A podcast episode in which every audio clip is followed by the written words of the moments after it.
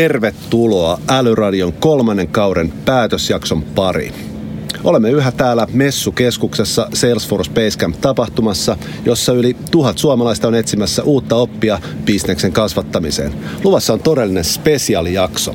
Ensin keskustelen kahden ruoka-alan uudistajan kanssa. Fatseria ja Fredman Groupia yhdistää ennakkoluuloton asenne teknologiaa kohtaan. Keskustelenkin Fatserin Juho Friberin ja Fredman Groupin Peter Fredmanin kanssa siitä, miten he kehittävät yrityksiään älykkäällä teknologialla. Tämän jälkeen kausi huipentuu poikkeukselliseen kohtaamiseen kaikessa hiljaisuudessa uutta suuntaa hakeneen Jare Tiihosen kanssa. Ennen nimellä Cheek tunnettu mies oli sosiaalisessa mediassa seuratuin suomenkielinen artisti, joten hän jos kuka tietää, miten menestystä ja kasvua tehdään. Mun nimi on Petteri Poutianen, isäntäne täällä Älyradiossa. Eiköhän lähdetä siis liikkeelle.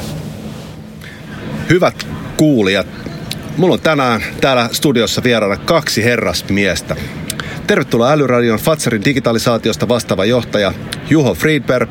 Kiitoksia. Sekä Fredman Groupin hallituksen puheenjohtaja Peter Fredman. Kiitoksia. Mikä fiilis täällä Basecampissa tänään? Hyvä fiilis ja kiitoksia kutsusta ja, ja tota, mun mielestä tämmöistä tarvitaan, tämän tyyppistä niin kun, yhteisöä ja meininkiä. Että, tota, hyvä meininki. Sama juttu, täällä on, täällä on todella paljon porukkaa ja, ja oikeasti semmoinen jengi hakee kontakteja ja haluaa kuulla, että mitä muut on tehnyt ja, ja millä päästään yhdessä eteenpäin. Ihan mahtavaa, että saatiin teidät molemmat tänne podcastiin vieraaksi tämän niin kiireisen päivän keskellä. Juho, sä olit viime syksynä mukana San Franciscossa Dreamforcessa, maailman suurimmassa teknologiatapahtumassa. Mitä soppeja tai oivalluksia sulle tuo reissu toi? No meille me kehitetään tosi paljon tällä hetkellä meidän suorakuluttajastrategiaa, niin ne, ne Salesforcein satsaukset siihen, eli uudet ratkaisut, mitä kumppanit tekee, mitä, mitä meidän tota, verrokkiasiakkaat tekee, niin, niin se oli ehkä arvokkainta antia siellä ja avasi sitä maailmaa hyvin. Mitäs Peter, millä tavalla sä pidät huolta omasta osaamisestasi ja mitä juttuja sä seurailet tällä hetkellä? Kyllä mä näen, että, että erinäköiset niin yhteisöt ja, ja verkostot on se niin kuin paras. Että totta kai sä saat tietystä kanavista enemmän ja näin, mutta nykyään sosiaalisen median aikakautena niin, niin todella hyvin saa tota, aihealueittain ja, ja mä oon aika monessa ryhmässä mukana. Niin, tota, niin, niin ehkä ne antaa eniten ja, ja tietenkin sitten kollegat ja, ja muut, mitkä on tietyn aiheen ympäri, niin on ehkä se paras, parasta antia. Te olette molemmat ruoka-alalla, vaikka katsottekin sitä hieman eri kulmista. Peter, sä oot toisen polven perheyrittäjä Fredman Groupissa, joka tavoittelee täydellistä keittiötä. Kerrotko vähän, mitä kaikkea Fredman yritykset tekee? Joo, tässä 2016 me yhtiöitettiin nämä eri bisnekset ää, omiksi yhtiöiksi, tällä hetkellä kolme yhtiötä plus emoyhtiö, niin niin, niin yksi yhtiö keskittyy hyvin pitkälle tota, kuluttajapuolen bisnekseen ja ollaan niin Eskimo-brändillä siellä. Sitten toinen yhtiö niin, niin ammattikeittiöihin vähän samoilla tuotteilla ja konsepteilla. Ja sitten uusi on tämä Food Tech, joka nyt sitten niin kuin palvelumielessä ja koko palvelubisnis on, on, on laitettu sen yhtiön alle. Mutta kaikki tavoittelee täydellisesti keittiöä ja, ja taistellaan parhaiden makujen puolesta. Ketä kaikki teillä on asiakkaina? No tässä hyvä kollega, niin, niin Fatser Food Service esimerkiksi on tyyppiesimerkki ää, ammattikeittiön asiakkaista. Jos nyt ei mennä kuluttaja-asiakkaisiin, niin B2B-puolen asiakkaista. eli Food Service niin sanotusti koko toimiala, Horecakskin kutsutaan ja näin. Eli siellä on niin pieneistä toimijoista niin isoin toimijoihin. Että kaikissa, missä käytännössä niin elintarvikkeita käsitellään ja jatkojalostetaan tai valmistetaan ja, ja kuljetetaan, niin, niin ne on niin potentiaalisia asiakkaita meille. Eli tämä on oikeastaan kaksi kärpästä yhdellä iskulla, että sulla on sekä podcast-nauhoitus että asiakastapaaminen samalla kertaa. Todellakin tämä on ihan loistavaa ajankäytön hyödyntämistä niin maksimaalisesti. Katsotaan, mihin tämä vielä johtaa. Hei, Juho, sä oot työskennellyt noin puolitoista vuotta suomalaisten tuntemassa brändissä Fatserilla. Vastaat digitalisaatiosta tästä yli satavuotias perinteikkäässä yrityksessä. Fatser kertoo olevansa moderni, vastuullinen ruokayhtiö. Miten tämä näkyy Fatserin tekemisissä sun arjessa? No mun arjessa näkyy sillä, että totta kai me aika paljon esimerkiksi seurataan hävikkiä ja, ja maailman ruoantuotannossa hävikki on tosi isossa, isossa roolissa ja, ja se, siihen tarvitaan ratkaisuja. Ja, ja esimerkiksi datan hyödyntäminen siinä, kun puhutaan digitalisaatiosta, että mitä lähemmäs päästään alkutuotantoon, mitä paremmin suunnitellaan asioita ja ymmärretään niitä virtoja, niin, niin se kaikki vaikuttaa. Se on hyvä esimerkki siitä. Miten se näkyy myös sitten Fatsarin tekemisessä? Fatserin omassa tekemisessä, no me ollaan päivitetty koko meidän sustisagenda esimerkiksi tänä keväänä ja me, ja me tehdään tiukkoja lupauksia siitä, että kuinka paljon me käytetään vähemmän energiaa, kuinka paljon me tuotetaan tota hävikkiä yleensäkin, on siis ravintoloissa tai meidän valmistavassa bisneksessä. Meillähän on kuitenkin, meillä on valmistavia kuitenkin muutama bisnes, sitten meillä on oma retail ja sitten meillä on myös tämä niinku ruokapalvelut, joka, joka on itse asiassa meidän isoin liiketoiminta, Ni, niin jokaisella niillä on niinku agendassa ihan tosi selkeästi se, että milleen tota, voidaan vähentää hävikkiä. Selkeästi sekä Fatser että Fredman Group on matkalla uuteen vaiheeseen. Älykäs teknologia on molempien yritysten uudistumisen ytimessä. Kertokaa vähän, mitkä tekijät on ollut tämän muutoksen laukaisijoina ja alulle panijoina? Mä olin, mä olin äsken puhumassa Fluidon kanssa tuossa mitä tarkoittaa moderni personoitu asiakaspalvelu. Puhuu ehkä vähän laajemmalti kuluttajamaailmasta ja miksi Fatser rakentaa suorakuluttajastrategiaa, mitä se tarkoittaa meille. Niin se, että me nähdään ja kuullaan koko ajan, että ihmisten ostokäyttäytyminen muuttuu, ruokailutottumukset muuttuu, niin millä me ymmärretään niitä paremmin, millä me rakennetaan sitä dialogia, josta puhuttiin tuossa aikaisemmin, palveluiden rakentaminen esimerkiksi se, että mistä se kokemus muotoutuu, niin se fyysinen tuote on totta kai äärimmäisen tärkeä, mutta myöskin se, että millä sitä lisäarvoa tuotetaan siihen päälle, niin, niin se on ihan tosi tärkeää. Miten se on Fatserilla? Kuinka hyvin tällainen muutostarve on sisäistetty teidän organisaatiossa? Sisäistetty kyllä, mutta se vaatii oikeasti valtavasti ponnistelua, että millä ne toimintatavat muuttuu. Et mä ihan rehellisesti sanoin tuolla äskenkin lavalla, että ei, ei meidän DNAssa ole niin palveluiden rakentaminen, että se vaatii uusi, uusia tota, toimintatapoja ja oikeasti mindsetin muutosta siinä. Tuo Peter, Fredmanin verkkosivulla kerrotaan seuraavaa. Vuoden 2015 alussa aiomme muuttaa yritystämme perinteisestä PK-tuotantoyrityksestä palvelu- ja brändivetoiseksi yritykseksi. Tavoitteenamme on kasvaa ja kansainvälistyä uutta osaamista ja verkostoja yhdistämällä. Mitä tämä tarkoittaa? No se tarkoittaa juuri sitä kirkkaan vision mukaista, että, että tavoitellaan sitä täydellistä keittiöitä. Ja tosiaan 2014-2015 lähdettiin kanssa me miettimään, että mitä, miten me niin kuin ylipäätänsä äh, lähdetään rakentamaan ja kehittämään bisnestä. Ja silloin se lähti niin kuin omistajan tahtotilasta. Meitä nyt on muutama vaan, niin siinä mielessä niin se on helppo keskustella, mutta ehkä vaikea päästä yhteisymmärrykseen. Niin vahvasti haettiin sitten ulkopuolista sparria siihen myös.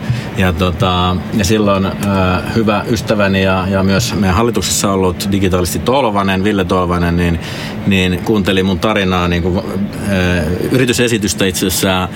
Sitten hän pyöritteli päätä vähän aikaa ja sanoi, että te olette semmoinen niin kuin, aikamoinen pihasadetta ja tavaraa menee joka puolelle, mutta te ette niin kuin, tiedä miksi ja kenelle. Ja sehän osuu vähän tonne sydämeen aika niin kuin vahvastikin ja pitkä historia taustalla, niin se ehkä oli myös semmoinen, sitten lähdettiin rakentamaan, että okei, lähdetään tyhjältä pöydältä, että mitä me halutaan olla.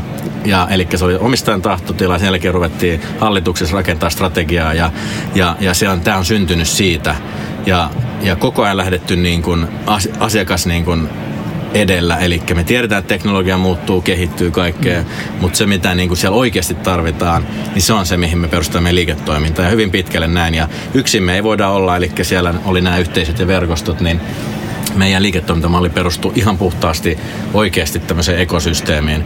Ja se on pikkasen riskialtista, kun me tiedetään, että se ei ole niin, niin kuin tuttu ja turvallista, mitä ehkä jos mitään katsoo historiaa. Mutta silti me uskotaan, että se on se malli, koska esimerkiksi Fatserin keississä mm. on todella paljon niin kuin, yhteistyökumppaneita, niin ei yksin ei voi olla siellä vaan. Mutta jos me sitten saadaan se yhteinen agenda, teema, jolla esimerkiksi ruokahävikkiä vähennetään, yksi on mittaaminen, mutta se ei vielä riitä, vaan sehän on prosessissa syntyy sitä. Tai prosessi niin kuin, äh, niin kuin siellä niin kuin, mm, front of the houseissa ja siellä niin kuin salin puolella, niin se on niin kuin yhteinen peli ja silloin vaan, jos halutaan isoja tuloksia, niin sun pitää toimia tämmöisessä yhteisössä. Miten sanoisit, missä vaiheessa olette tätä muutosmatkaa tällä hetkellä? Hyvällä matkaa, näin, että, mutta onhan meillä vielä niin kuin, pitkä matka, mutta se hienointa tässä on, että, että 2004 on ensimmäiset langattomat lämpötilamittarit jo niin kuin kehitelty, niin siitä on tultu aika pitkä matka, missä me nyt ollaan. Ja, mutta mä oon sanonut, että, että ennen kuin se palaute tulee niin kuin asiakkaalta tai joku, joka oikeasti hyötyy siitä, niin, niin me ei olla vielä niin kuin missään. Ja, ja nyt me ollaan saatu sitä että meillä on niin kuin liikevaihto tai myynti kasvanut, tuplaantunut tässä nyt joka vuosi tällä Foodtechin puolella, että se kertoo jostain, mutta liikevaihto ei siinä mielessä sano vielä mitään, vaan sitten se palaute, mikä tulee niin kuin tuolta oikeasti, missä sitä niin kuin hyödynnetään sitä palvelua. Ja se on niin kuin makeeta, se on nyt tullut niin kuin maailmanlaajuisesti. Eli ollaan tämmöisessä kynnyksessä, missä meillä on 500 asiakkuutta Suomessa, muutama Pohjoismaissa, niin nyt sitten mennään, otetaan niin kuin se seuraava steppi niin kuin maailmalle Ja, ja, tota, ja siellä on noin puolitoista miljoonaa ammattikeittiöä Euroopassa, että tekemistä riittää. Potentiaalia vielä riittää teille. Mutta mitäs Juho, teillä on Fatserilla käynnissä iso toimintatapojen muutosprojekti, joka läpäisee sisäisiä toimintoja ja ulkoista asiakaskokemusta. Ja sä oot todennut Mastreidin haastattelussa, että kaiken tämän läpi leikkaa data. Ei ole digiä ilman dataa.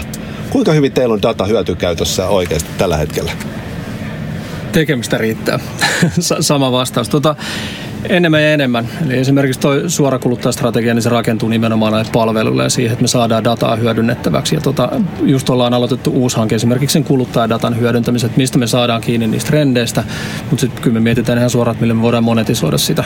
Sama asia tehdään parhaalla tuotannossa, että me oikeasti aletaan keräämään prosessidataa. Et me, ollaan, me ollaan kyllä selkeästi niin kuin tekemisvaiheessa. Mites Peter, onko teidän järjestelmistä helppo seurata ja analysoida business- ja asiakasdataa? Me on yritetty yhdistää näitä, eli se perinteinen sisäinen tieto, kaikki tämmöinen niin bisneksen tekemiseen ja kehittämiseen on vähän erillään sitten ollut se asiakasdata ja asiakkaan niin kuin keskustelu. Nyt me yritetään yhdistää kaikki tämä et puhutaan esimerkiksi ruokaturvallisuudesta, mihin tämä kaikki perustuu. Eli halutaan niin kuin digitalisoida se oikeasti se, se tota, oma valvonta ja se rupeaa niin kuin ohjaamaan. Eli nyt se kerää dataa koko ajan ja ja sen, sen lisäksi, että se auttaa niin kuin asiakasta totta kai parantaa ruokaturvallisuutta ja kontrollointia ja kaikkia säästää kuluissa, niin sen lisäksi, että tulee valtava määrä niin kuin dataa, millä me voidaan yhdessä sitten katsoa, millä me pystytään tota, jeesaa sitten, että esimerkiksi et, et, tiettyjä osa-alueita, missä on haasteita, ää, riippuen nyt sitten mikä on se, se kukin niin kuin agenda siellä niin kuin kyseessä. Et, et me halutaan pikemminkin päästä siihen, että meillä on niin kuin yhteinen ä, data. Et totta kaihan me saadaan myös sitten ihan perus, peruskoopeita tuolta ja, ja siihen liiketoiminnan niin kuin laajentumiseen ja, ja markkinatutkimuksiin, kaikki tämmöiseen, niin, niin sen niin kuin hyödyntämistä. Ja meillä on paljon sielläkin tekemistä toki, mutta, mutta, tota, mutta se koko bisnesmalli perustuu siihen, että se on sen koko prosessin niin kuin datan hyödyntämistä sinne loppuasiakkaalle asti, mm. että se on niin kuin, silloin me ollaan vasta niin kuin tu, tu, Tuutteko kenties siis jatkossa myymään tämmöisiä datanhallintaratkaisuja tai softa komponentteja, mokkuluita, palveluita teidän loppuasiakkaille? Kyllä tällä hetkellä jo. Eli se on perustuu niin palveluun ja, ja, ja, hyvin pitkät tämmöinen IoT-ratkaisu tietenkin siellä pohjalla. Ja, ja, mutta että se niin ohjaa sitä prosessia, joka on se varsinainen tehtävä, mutta sen lisäksi niin sitten se pystyt niin hyödyntämään sitä dataa niin valmiina jatkojalastettuna versiona. I, ihan softatalo te ette pelkästään vielä ole, mutta miten tulevaisuudessa näettekö, että teistä kehittyy softatalo? No, tätä on kysytty monta kertaa. Mä itse pyrin siihen, että meistä me ollaan niin palvelutalo ja, ja me halutaan palveluita ja yhdessä tehdä niitä, yhdessä sitten teknologiaa toimittajan kanssa. On sitä platformia mietitty mm. ja kaikkea tämmöistä, mutta mut mä en niin kuin, me ei välttämättä edes, edes ikinä päästä sinne näin, mutta siihen yhteisöön ja sen liiman tekemiseen, niin siihen me, me uskotaan, että meillä on niin kuin iso rooli. No sekä Fatser että Fredman Group hyödyntää Salesforce-alustaa liiketoiminnassa. Millainen rooli kumppaneilla ylipäätänsä on teidän bisneksessä? No, ihan teknistä kyvykkyyksistä, niin totta kai kaikki kehittyy niin nopeasti, niin meidän on pakko luottaa kumppaneihin ja siihen tekemiseen, että me ollaan aika paljon itse ulkoistettu sitä niin kuin kovaa teknistä tekemistä sit kumppaneille ja silloin meidän pitää luottaa siihen, että ne vie meitä oikeaan suuntaan ja ne myös määrittää aika paljon meidän arkkitehtuureja. Toki pitää olla itse se näkemys siitä, että mihin suuntaan me ollaan menossa ja miten ne vaikuttaa ne tietyt valinnat esimerkiksi siihen kokonaisuuteen, mutta kyllä kumppanit käytännössä tekee ne hankkeet meille tällä hetkellä.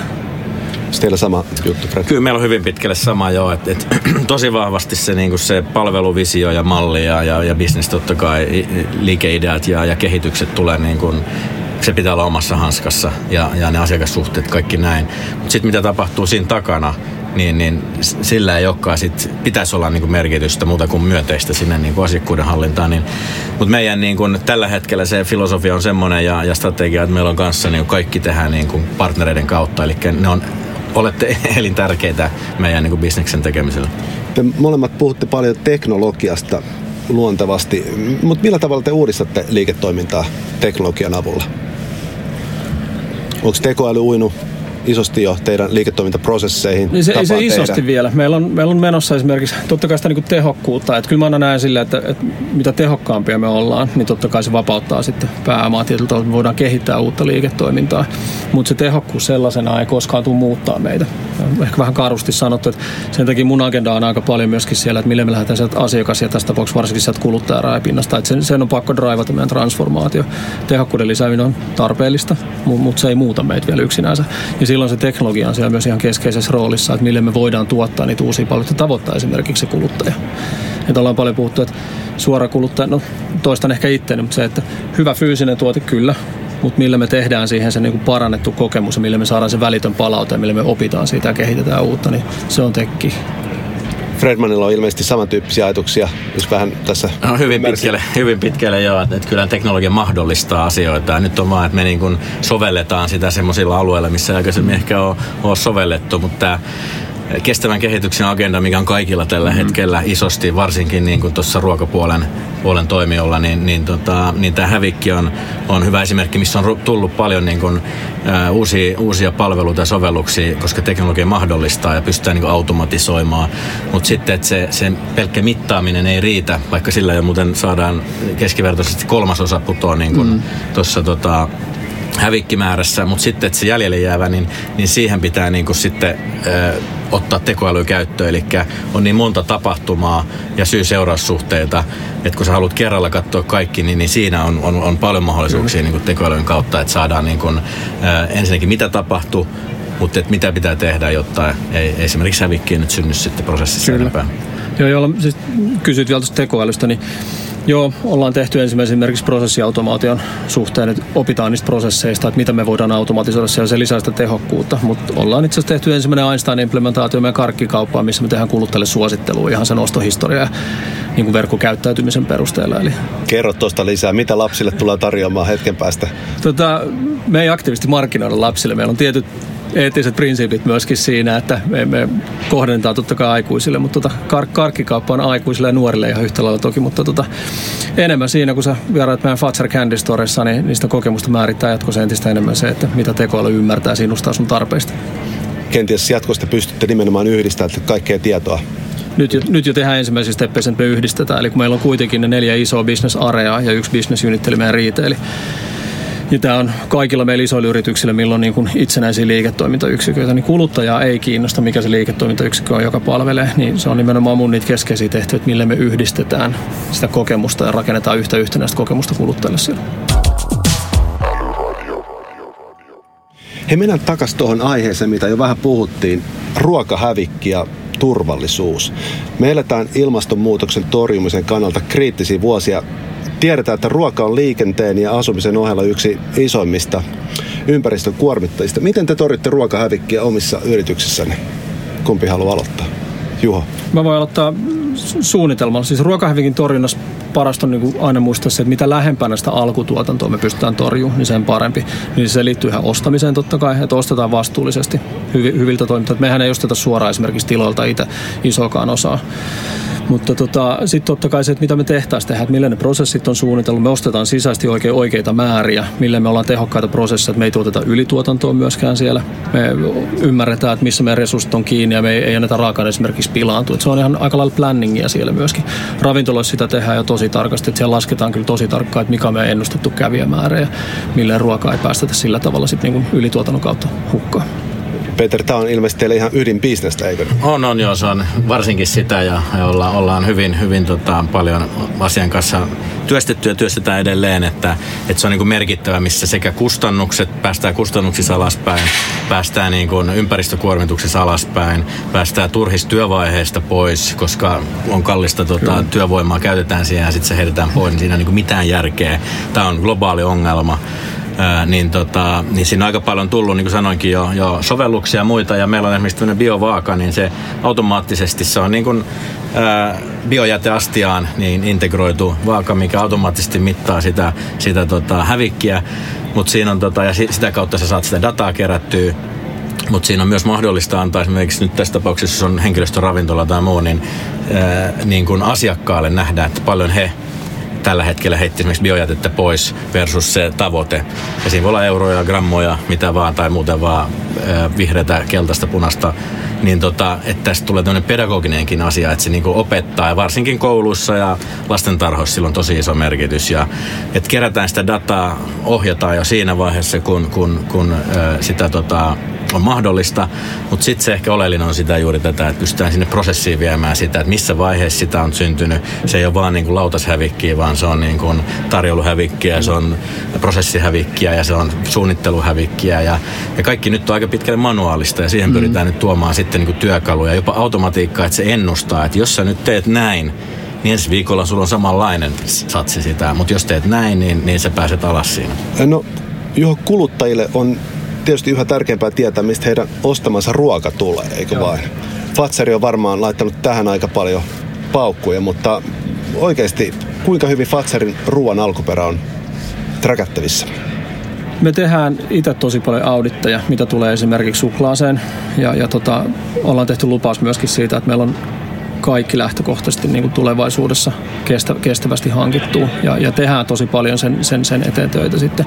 Mutta tänään viimeksi ollaan itse asiassa oltu Fredmanin yhden edustajan kanssa niin aamulla workshopissa, mietitään tämmöistä niin ruokatoimijoiden, mihin kuuluu sitten taas vähittäiskauppaa ja eri toimijoita alalta, että minkälainen tällainen ekosysteemi voisi olla, missä se on läpinäkyvä se data kaikille, että meidän toimittajat olisi siinä mukana, meidän asiakkaat olisi siinä mukana. Me pystytään kertomaan suoraan, että minkälaisia polkuja tämä on kulkenut tämä ruoka. Että se on semmoinen niin mielenkiintoinen.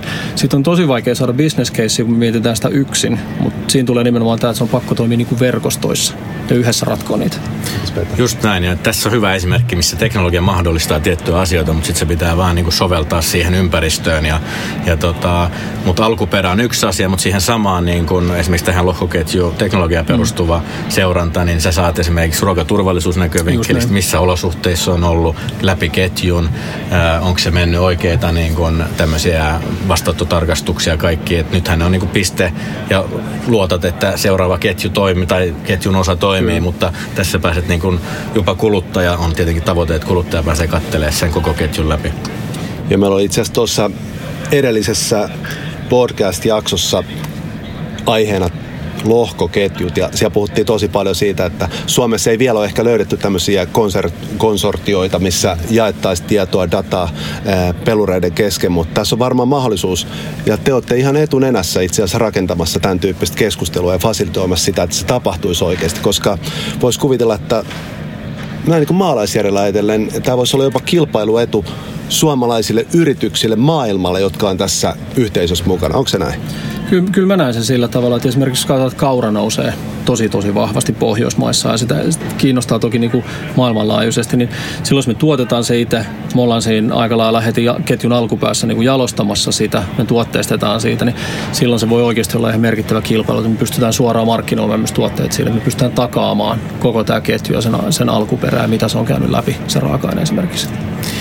Joo, uskon vahvasti tietenkin samaan, samaan asiaan ja, ja, ja nyt kun tiedetään, että kuluttaja on todella valistunut ja uudet sukupolvet tulee, niin, niin silloin entistä isompi merkitys siihen ostopäätökseen tai ylipäätänsä brändin niin kuin mielikuvaan ja, ja tämä on selkeästi yksi tuleva tekijä, mikä ne, jotka tekee tämän hyvin, niin varmasti saa kilpailuetua siitä. Täällä Basecamp-tapahtumassa tänään on innovoitu ja heitetty villeäkin idiksi ja tuossa yksi kaveri sanoi mulle tauolla, että okei, okay, ruoan kotiin toimitus on vähän niin kuin jo last season. Sen, sen päälle on tullut niin tämmöistä niin sulle räätälöity ruokakori eh, tyyppinen palvelu, mutta mut seuraavana varmaan ainakin meikäläisen tyyppinen kuluttaja haluaisi myös se kokin kotiin. Että mitäs Peter, onko, onko mahdollisuus ehkä tilata jossain vaiheessa kokki ja ruokkori samasta osoitteesta? On itse asiassa. Ja, nyt on tulossa Suomeen tämmöinen, että Englannissa on jo se palvelu tai tämmöinen, no se on palvelu, se perustuu teknologiaan myös, myös tämä, eli millä kuluttajat yhdistää sitten niin kuin ammattilaiset, kokkiammattilaiset. Ja, tota, ja se on valtava sukseen niin kuin Briteissä ja, ja, ja se voi olla sitten pieni tai iso ja ne sovitaan siinä niin, niin kuin sen, sen tota, työkalun avulla. Ja, ja siinä on nyt ollut kyse, kun mennään tullaan Suomeen, ja sitten no miten tämä ruokaturvallisuus on hoidettu. Ja, ja siinähän meillä sitten on tietenkin ihan mielenkiintoinen mahdollisuus. Ihan loistavaa, mutta nyt meillä tämä kuitenkin vuotta 2019. Miten hyvin te ajattelette tietävänne, mikä on teidän yrityksenne tärkein kehitysalue seuraavalla vuosikymmenellä, eli 2020-luvulla? Juha, vastaatko tähän? Kyllä se jatkuu vahvasti siinä, että millä me kohdataan se kuluttaa niiden palveluiden tuottaminen siihen. Että millä me lisätään sitä kokemusta siihen ja, ja se kokemus on totta kai se voi liittyä ruokatuurvallisuuteen, että mä oon varma tietystä asioista, se voi liittyä siihen helppouteen. Niin, niin kyllä, kyllä mä näen, että, että miten hyvin me ymmärretään kuluttajien trendejä ja, ja pystytään nimenomaan tähän, että jos se kysyntä ikään kuin pirstaloituu, ostamisen pisteet pirstaloituu, niin kyllä se siellä tulee olla se fokus. Mites Fredmanilla kehitysalueet?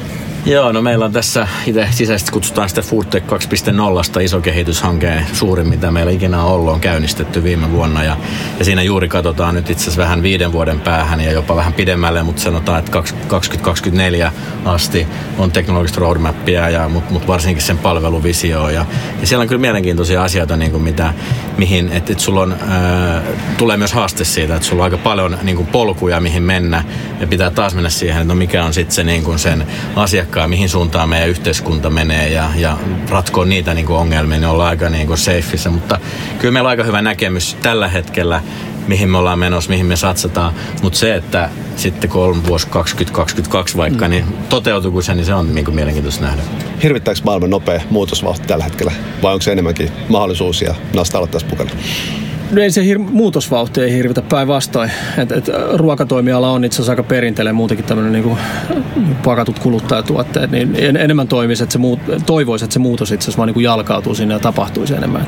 Et, et, et, muutosvauhti ei hirvitä, vaan se, että millä me pystytään itse mukana, ehkä siinä pystytään niinku osallistumaan sen paremmin komppaan tuossa kyllä hyvin, hyvin vahvasti, että toimiala sinänsä niin on aika konservatiivinen, että on tehty pitkään, on jo nuotiosta lähtien tehty ruokaa, ja, mutta kumminkin perusjuttu on ollut siellä niin kuin taustalla. Ja, et, et, vähän samaa mieltä, että koska tämmöistä teknologiapohjasta niin kuin palvelu tässä, tässä viritellään ja, ja pyritään niin kuin, vakuuttamaan, että miksi se on, niin, niin ehkä joskus saisi mennä vähän nopeamminkin.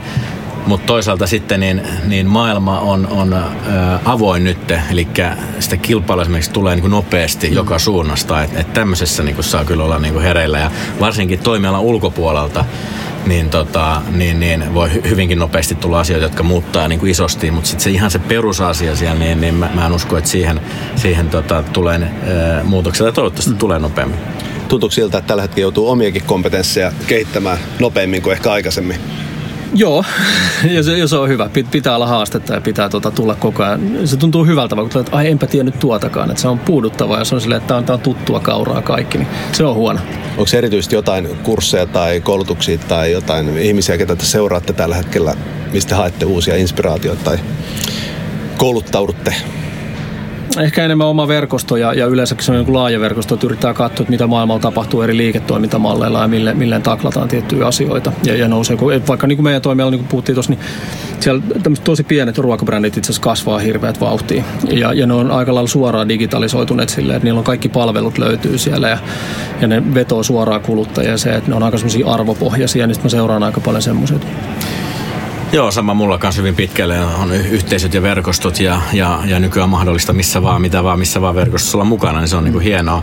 Mutta kyllä tuossa ehkä on, että itse rakastan liiketoiminnan kehittämistä ja uusia malleja ja tämmöisiä, niin niissä, niissä ehkä aika vahvasti niin kuin mukana.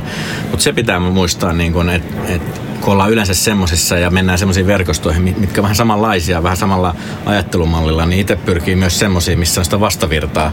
Eli jotka on aatteellista tai muuten niin kuin ihan sitä vastaa tai, tai teknologisesti ei, ei usko mm. siihen tai mikä se on, mutta se vastavoima on tosi tärkeää, kun kehitetään ja, ja mietitään niin kuin, mihin suuntaan ollaan menossa. Juuri näin. Ehkä tuosta on hyvä jatkaa se lähdekritiikki ja semmoinen tavalla terve kyseenalaistaminen vähän kaikkea ja myöskin se, että asiat voi, voi muuttua ja itse asiassa muuttuu nykyään nopeammin ja nopeammin. Että ehkä se peikko itselle on nimenomaan semmoinen aika hippo ajattelu ja, ja tota, semmoinen nimenomaan, että olen ollut toimiala näin ja näin kauan, kyllä minä tiedän. Niin tota, se tulee ehkä vähän luonnostakin myös kyseenalaista, että, että nyt tämä näyttää tältä, mutta pitää olla myös valmis niin tarkistaa omia näkemyksiä aika nopeasti sitä se ymmärrys kasvaa sieltä sitten. Hyvät herrat, tähän loppuun tulee meidän vakiokysymys teille molemmille. Mikä sinusta on älykkäintä juuri nyt? Se voi olla mikä tahansa, esimerkiksi joku palvelu, tuote, kirja tai mikä vaan. Älykkäintä on kaikki ruoan uudet muodot. Mä tosi mielenkiinnolla seuraan, mitä tapahtuu lihan korvaamisessa ja muussa ja kuinka paljon sinne laitetaan paukkua ja miten se etenee. Niin tota, mä odotan mielenkiinnolla, että kuinka sitä päästään skaalaamaan sitten. Joo, mulla tietenkin toimialan sisällä on juuri tämmöisiä, että teknologia mahdollistaa niin makeita asioita ja, ja tota, kone, kone näkö ja kone oppiminen kaikki. Mutta mä haluan nyt heittää tämmöisen kommentin tähän näin, että mä rakastan kaikkea soveltamista ja varsinkin niin arjen sankaruutta. Että semmoista asiat, mitkä muuttaa niin arkea ja nyt niin kuin ihan, ihan tämmöistä niin normaalia perhe-elämää. Ja rupesin miettimään tätä tätä tota kysymystä ehkä vähän siltä kantilta, että jos miettii kotikeitti tai kotitaloutta, niin siellä on aika vähän tapahtunut niin kuin maata mullistavia asioita. Että on pesukoneet ja uunit ja jääkaapit, ne on aika vanhoja keksintöjä. Mm. Mutta se, mikä mua itse niin kuin viime aikana on, on varsinkin auttanut, niin, niin robotti luo, ruohonleikkuri. Se ei teknologisesti ole mitenkään ällistyttävä, aika helppoa, simppeli teknologia, mutta siis mitä se auttaa, niin mun kaveri siellä niin, niin se on 2000 tuntia nyt tehnyt ruohonleikkuun hommia ja vapauttunut mut niin kuin monesta asiasta. Ja siellä kahdella tuhannella tunnilla mä oon tehnyt aika paljon muita asioita. Ja mun mielestä se on niin kuin älykästä ja simppeliä teknologiaa. Kyllä. Pystyisikö jopa robottiruohonleikkurit tulee kotikeittiöön leikkaamaan se esimerkiksi kurkkuja tai tomatteja? Kyllä, niitä on jo itse asiassa. Ammattikeittiössä on jo näitä niin robottiversioita, mutta tota, kunhan kustannukset ehkä tulee vähän alas, niin sitten se olisi niin järkevää. Näitä odotellessa. Juha Friberg ja Peter Ferman, isot kiitokset siitä, että kävitte vierailu täällä Älyradiossa. Kiitos. Kiitos.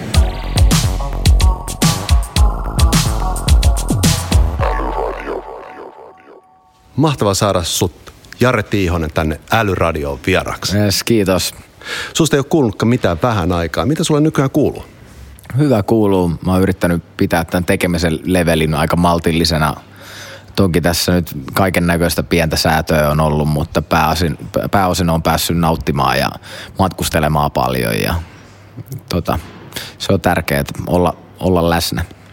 Sä oot ollut tosi tarkka sun omaan imagoos liittyvistä yksityiskohdista. Kuinka iso osa Cheekin brändiin ja keikkoihin liittyvistä yksityiskohdista on sun omaa käsialaa?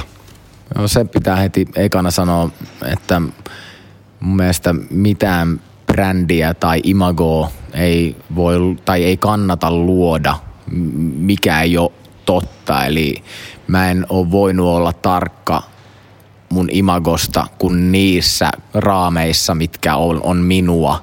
Ja että se, se on mun mielestä tärkein asia, että sellaiset niinku rakennetut imagot niin ää, murtuu jossain vaiheessa tai niiden läpi näkee. Ja että se, se tekeminen ja se koko, kuka sinä oot, niin se on se, mitä pitää heijastua. Ja siinä on joutunut olemaan oikeastaan tarkka pitkälti myös sen takia, että, että media muovaa artisteista, ihmisistä tietynlaista kuvaa. Ja siellä on tapana ottaa tosi tiettyä, niin kuin, ruveta stereotyypistämään ihmistä ja, ja tehdä siitä niin, niin tie, tiettyjä juttuja korostaa. Ja mulla ö, on korostunut paljon kaikki tai korostuu luonnostaan median kautta paljon sellaisia kylmiä arvoja. Puhutaan autoista ja rahasta ja naisista. Ja tämä on niin kuin varmasti osa totuutta, mutta et sit me, meillä on ollut niin kuin iso duuni aina itse, jos me voidaan puhua, niin puhuu jostain mu- muusta, jotka, jotka niin, kuin, niin sanotusti kertoo koko kuvaa. Että, että toi on iso homma ollut ja, ja on ollut siitä tarkka, että kerrotaan mieluummin totuus kuin osa totuudesta. Mutta itse olen kyllä hyvin pitkälti näiden ajatusten ja noiden imago teknisten asioiden takana. Toki mulla on siinä vieressä Karla Ahonius, mun manageri, joka on ollut tosi tärkeä linkki tässä mun, mun ja median välissä. Mistä tietynlainen pedanttisuus kumpuaa? Mm, varmaan äh, pitkälti sellaista, että mä en ymmärrä edes, että, tai puhutaan perfektionismista paljon, niin mulle se on vähän jotenkin outo termi, koska mä en ymmärrä sitä, että miksi kaikki ei tee parastaan. Jos kaikki tekis aina parhaansa, se olisi se lähtökohta, niin ei tarvitsisi puhua tällaisesta termistä edes kuin perfektionismi, koska se olisi vaan normi. Ja mulle se, että mä teen parhaani, on mun normi.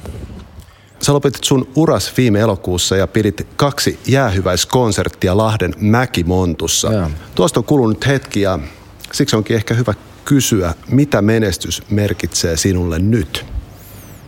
Mm, no nyt juuri noiden konserttien jälkeen mä oon miettinyt tosi paljon sitä, että mitä se menestys on. Että omalla uralla mä sain kokea ne asiat, mitä mä toivoin ja vähän enemmänkin sain sitä urapuolen menestymistä, mutta sitten mä oon miettinyt tällaista niin kuin arkielämän menestymistä ja sitä, sen puolen vakautta, joka mulla on jäänyt ehkä hieman ton niin uran varjoon.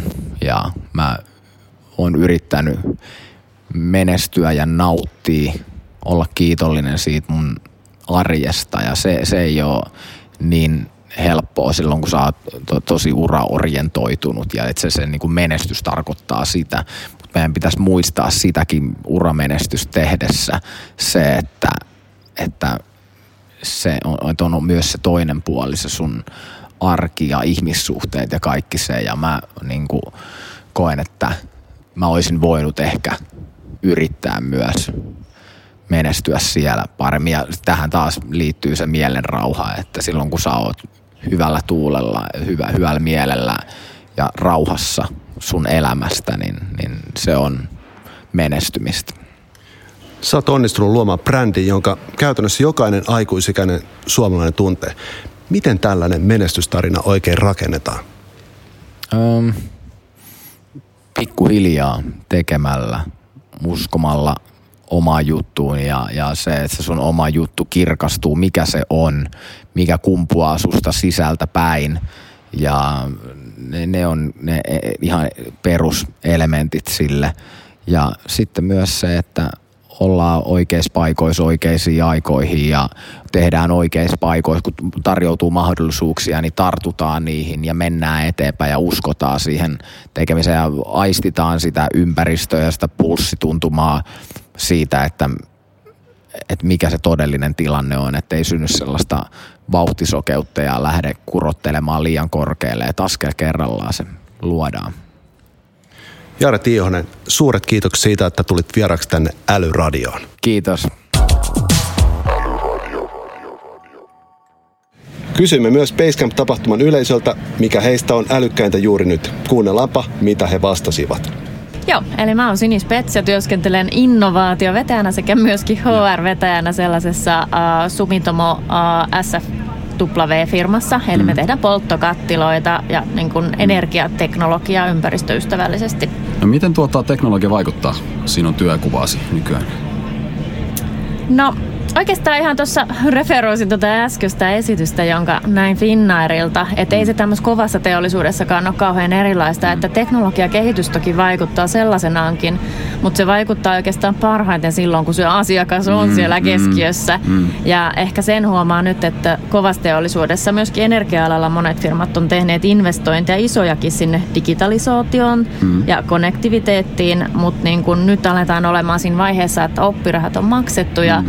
ja nyt aletaan ihan oikeasti miettiä, mm. että mikä on se ihmisille ja bisnekselle, liiketoiminnalle tuleva hyöty siitä. Mm. Mm. Ja se vaatii sitten ihan uudenlaisia osaamisia. Et siinä ehkä se mm. pelkkä teknologia, teknologia osaaminen, mm. niin se on apuosaamista niin, melkeinpä. Niin. Aivan, ja kyllähän nyt tietenkin asiakkaiden lisäksi mm. laitetaan keskiöön myöskin henk- oma henkilökunta, että saadaan heille, heille niitä oikeita työkaluja, jotta heidän on mukava tehdä töitä ja että he pystyvät palvelemaan omia asiakkaitaan hymyhuulilla. Niin just näin, ja mä just mietin tässä Salesforcellekin jo vähän ideoin, mm. että, että onko se seuraava slogan sitten se, että se ei olekaan se asiakas mm. keskiössä, vaan onko se ihminen, ihminen joka keskiössä. on keskiössä. Niin, niin, Joo. Kyllä tehdään ihmisistäkin älykkäämpiä niin sanotusti. Joo, se olisikin hienoa. se olisikin hienoa, kyllä. Sen mä tervetulleeksi toivottaisin itsekin. No, kysytään vielä viimeisenä, että mikä on älykkäintä juuri nyt? Se voi olla mitä vain. No mun täytyy itse asiassa nostaa äh, tuolta omasta historiastani, joka on siellä henkilöstöhallinnon puolella, niin mm. esille sellainen firma kuin Humanus, mm. joka on tuota, MITin tämmöinen mm. startup-firma, jossa mm. niin kuin, tätä organisaatiokäyttäytymistä pyritään niin kuin, mm. analysoimaan ja sen avulla tuottaa ei, ei pelkästään tämmöistä kovaa tehokkuutta mm. organisaatioon, mutta esimerkiksi asiakaspalveluun mm. ihan niin kuin uusia ulottuvuuksia. Mm. Et ehkä se, että meidän niin kuin arkinen toiminta ja käytöskin mm. alkaa muuttua dataksi, niin se on hurja ja kiehtova. Ehkä hieman mm, pelottavaa, niin, niin, mutta aika kyllä. makeeta kyllä. Kyllä. Muutoksen tuulet puhaltavat siis Joo. myöskin tälläkin segmentillä. Kyllä. Okei, okay, hei. Kerrotko sun nimen ja mistä sä oot? No, olen Jasmine Holmström ja olen Telialla töissä Helsingissä Vaalilan konttorilla. Okei. Okay. Mahtavaa hei saada sut tänne älyradioon. Kerrotko vähän, miten teknologia on läsnä sun työarjessa tai työpäivissä? No, mä käytän teknologiaa aika monipuolisesti, muun muassa oman työn järjestelyyn. Ja siis kaikki appit on ihan tosi pop, ei tarvi itse muistaa mitään. Ja sitten niillä on myös kauhean auktoriteetti niin kuin muuhun, kun mä oon itse laittanut sen jonkun muistutuksen. Niin, niin. Sitten se on niin kuin tehtävä. Aivan, aivan. Auttaa. Teknologia auttaa näissä asioissa. Kyllä, kyllä, monella tavalla. No hei, meidän vakiokysymys on se, että mikä on älykkäintä juuri nyt? Niin mikä on sulla älykkäintä juuri nyt? Mun mielestä semmoinen emotional intelligence on niinku nyt just se älykkäin juttu, mitä ei koneet osaa.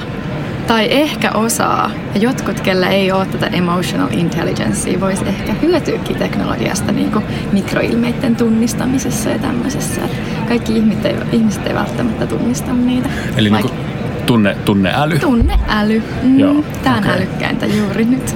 Mihin sitä tarvitaan? Öö, entistä enemmän sitä tarvitaan nyt niin kuin siihen, kun ei välttämättä olla niin kuin kasvatusten Mm. tehdä töitä, niin öö, se ihmisten aistiminen on niin tosi haastavaa. Mm. Ja sitten tulee helposti väärinymmärryksiä ja sitten se niin kuin pitkittää ja hidastaa toimintaa. Aivan. Et siis se on mun mielestä tosi tärkeää keskittyä ihan täysillä siihen, että mitä on just tekemässä. Joo. Aistia muita ihmisiä, kun kuitenkin täällä yhdessä ollaan ja asutaan. Ja pitäisi tehdä kaikille niin kuin maailmasta parempi paikka. Aivan, aivan. Okei. Okay. Hei, kiitos vastauksesta. Äh, Ohvan Taru Elisalta. Äh, älykkäintä juuri tällä hetkellä on sosiaalisen median hyödyntäminen. Vappu Jaakkola Elisalta ja älykkäintä tällä hetkellä on analytiikka ja sen hyödyntäminen arjessa ja totta kai myös työssä. Siinä tämän jakson anti. Tämä oli myös Älyradion kolmannen kauden viimeinen jakso, joten jäämme nyt lyhyelle kesälomalle. Kesän aikana on varmasti grillatessa tai ulkoillessa hyvä aika opiskella uutta, joten suosittelen tsekkaamaan Älyradion vanhatkin helmet. Syksyllä palaamme taas eetterin uusien vieraiden ja kujeiden kerran. Jos olet tykännyt kuulemastasi, arvostamme palautettasi esimerkiksi Applen podcast-sovelluksessa. Kommentteja ja kysymyksiä voi laittaa myös Twitterissä häsällä älyradio. Lisätietoa podcastimme aiheista löydät blogistamme osoitteesta salesforce.com kautta suomiblogi. Siinäpä se. Nyt hyvää kesää kaikille.